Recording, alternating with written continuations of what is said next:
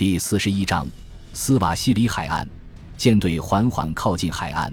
苏丹派一条小船，又带来六只绵羊，还有丁香、石螺、姜、肉豆蔻和胡椒作为礼物。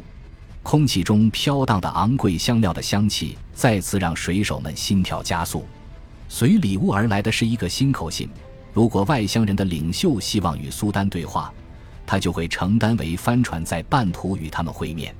达伽马同意了。第二天晚饭过后，王室的单桅帆船从岸边出发了。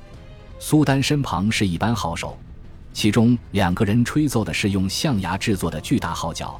上面雕刻着繁复的花纹，号角有一人高，从侧面的开孔吹奏，低沉的声浪和甜美的号鸣混在一处，和谐的声音令人昏昏欲睡。苏丹穿着一袭绿缎缀边的绯红缎子长袍，头戴一条奢华的头巾。他坐在一张铜制的双人椅上，其上堆满了丝绸垫子。他头顶上立着一把绯红色的用缎子做的阳伞。身旁还站着一个手持银鞘弯刀的老家臣，他的手下上身赤裸，但下身都裹着丝绸或上好的棉布。他们头上戴着丝线和金线刺绣的布，身上佩戴着精美的匕首和彩虹撕碎装饰的弯刀。欧洲人被壮丽的场景和王室的威仪深深地吸引住了。达伽马穿着他最好的骑士装备，十二位高级军官相伴左右。他的小船用旗帜和横幅盛装打扮。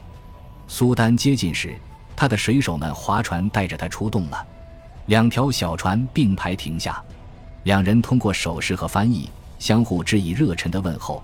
达伽马受宠若惊地发现自己受到了国王般的尊敬。苏丹邀请总船长访问城市，并住在王宫里，他会在那里为他接风，一洗长途旅行的疲劳。他建议说。随后他就会回访舰队，这样的邀请实在是充满柔情的慰藉，但达伽马踌躇了。他已有成见，认为无论人们看上去如何友善，踏上明显有重兵把守的穆斯林城市仍太过危险。他答复说，自己的国王严令他不可遵从他人的要求，如有违抗，就会有人把他的行为报告给国王。苏丹答道。如果他自己在外乡人没有表示善意之前访问舰队，他的人民又会怎么说他？至少他希望知道他们国王的大名。葡萄牙翻译写下曼努埃尔这个名字。苏丹宣称，如果外乡人从印度返航途中来拜访他，他会给这位曼努埃尔写信，甚至派一位使节亲自前往。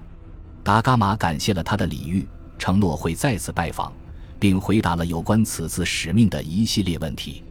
苏丹详细讲述了探险家们特别感兴趣的有关香料、红海等问题，并答应给他们提供一个领航员。鉴于会谈进行得非常顺利，达伽马派人把他俘虏的囚徒带来，把他们都移交了出去。苏丹发誓说，就算有人送给他一座城池，他也不会比现在更快乐了。他心情极其舒畅。绕着舰队环行了一圈，依次称赞了每一条船，无疑也估计了一下舰队可能对他的邻邦造成了怎样的破坏。总船长乘着自己的小船随行其后，命令射石炮的炮手鸣放礼炮。惊恐的穆斯林急忙划桨奔逃，达伽马赶紧示意停放礼炮。苏丹重新镇定下来后，宣称从未有人令他如此欢喜。他非常愿意请船上的一些人帮他作战。达伽马说：“这不算什么。如果上帝允许他们发现印度并返回家乡，他的国王一定会派一整支舰队来帮助新的盟友。”三个小时的访问过后，苏丹打道回府，把他的儿子和一个圣族后裔留在舰队的船上作为担保。他还是很想炫耀他的王宫，于是便带了两个水手随行。他说。既然总船长不愿上岸，他第二天还会重返海滨。第二天上午，瓦斯科·达伽马和尼古劳科·埃略带领两条武装小船划向阵前。海岸上人头攒动，两个骑兵正在表演一场决斗。他们身后是漂亮的街道和水花四溅的喷泉。探险家们得知，城里只有阿拉伯人，大约有四千人，而非洲人多是在农场里劳动的奴隶。住在城外篱笆泥墙的茅舍里，在整个沿海地带，经过数个世纪的异族通婚，从外表上很难区分这两个族群。但无论是何种族，穆斯林精英都自称阿拉伯人，而把非穆斯林叫做卡菲勒，即阿拉伯语中的异教徒。苏丹从他位于海滨的王宫里现身，他爬上自己的轿子，装在长杆上的一承带顶棚的轿子。被人抬下一段石阶，来到水边。达伽马的小船在岸边上下摆动，使他很难得体地交谈，因而苏丹再次请求总船长上岸。苏丹补充道：“他此番请求完全是以私人名义。他年老体弱的父亲渴望与远道而来为自己的国王历尽艰险的客人见面，如有必要，他和他的儿子们会留在船上作为人质。”即便如此，也不足以令达伽马放松警惕。他坚定地坐在自己的小船上，观看主人为他准备的娱乐活动。在阿拉伯人统治的所有印度洋城市里，葡萄牙人碰巧遇到了一个最有可能帮助他们的。有四条船来自印度的消息也千真万确。一群印度人很快就划船来到圣拉斐尔号旁，请求登船。达伽马当时正在那里和他哥哥说话。他让船员们向印度人展示一幅圣坛装饰画，画的是圣母玛利亚在十字架下怀抱着耶稣基督，身边围绕着使徒们。由于这些人是他们平生所见的第一批印度人，水手们带着毫不掩饰的好奇心仔细检查了他们，认为他们看起来与自己知道的基督徒都不一样。他们穿着白色的棉袍，留着大胡子，头发很长，被编成辫子藏在头巾下。最重要的是，他们解释说自己吃素，这让以鲜肉为生的人觉得非常可疑。但他们一看到圣坛就拜倒在甲板上。舰队在海港停留期间，他们每天都来到神龛前做祈祷，还带来了丁香或胡椒作为小祭品。这当然让他们最终确认了印度遍地都是基督徒的事实。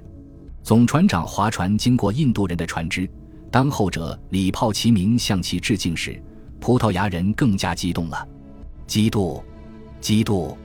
印度人双手举过头顶，喜悦地喊道：“至少在欧洲人听来如此。”那一晚，印度人请求苏丹准许他们举办一个聚会，向外乡人致敬。天黑后，焰火照亮了夜空，印度人用他们的小火炮发射了一轮又一轮礼炮。还声嘶力竭地唱着古怪的赞美诗。一个星期的聚会、对战表演和中场音乐之后，达伽马的耐心渐渐耗尽。四月二十二日，王室单为帆船带着苏丹的一位顾问前来，这是两天来的第一位访客。达伽马命人把他扣住，并派人去王宫传口信，要求派来承诺过的领航员。苏丹原本希望葡萄牙人尽情消遣。忘记自己的使命，加入他的战争。不过，他还是立即派来了一个人。达伽马随即释放了人质。让欧洲人非常高兴的是，领航员看来也是一个来自印度的基督徒。他展开一幅详尽的印度海岸地图，向军官们尽述其特色，并说明了大洋的风向和洋流。他显然是个航海老手，对航海的学问也同样懂行。舰队的仪器丝毫不能打动他。他评价说：“长期以来，红海的领航员们一直使用类似的装置来测量太阳和星辰的高度，但他和自己的印度同行们更喜欢另一种设备。他向他们做了演示。达伽马的领航员们决定让他来负责。四月二十四日星期二，号角吹响，风帆升起，舰队旗帜高扬地离开了马林迪。根据一份报告称。”看到自己的新朋友离开，苏丹伤心欲绝，并向他们保证说，他将把葡萄牙人的名字永存心间，莫敢相忘，直到他生命的最后一刻。天气晴朗，舰队进展顺利。领航员告诉他们，一路向北，那里有一个巨大的海湾，尽头是一条海峡——亚丁湾和曼德海峡，通向红海和麦加的科尔白天房。他还说，附近有很多大城。既有基督徒的，也有穆斯林的。此外，光是已知的岛屿就有六百个。欧洲人不知道的东西实在太多了。两天后，非洲海岸在视野中消失了。三晚过后，北极星再次出现在海面上。探险家们再次跨越了赤道，但他们这一次是航行在欧洲所有的船所从未到过的海洋上。他们保持着东北的航向，直指印度。他们身后的敌人多于朋友。他们对非洲的印象，充其量不过是一团混乱，对自己要去的地方也不清不楚。感谢您的收听，喜欢别忘了订阅加关注，主页有更多精彩内容。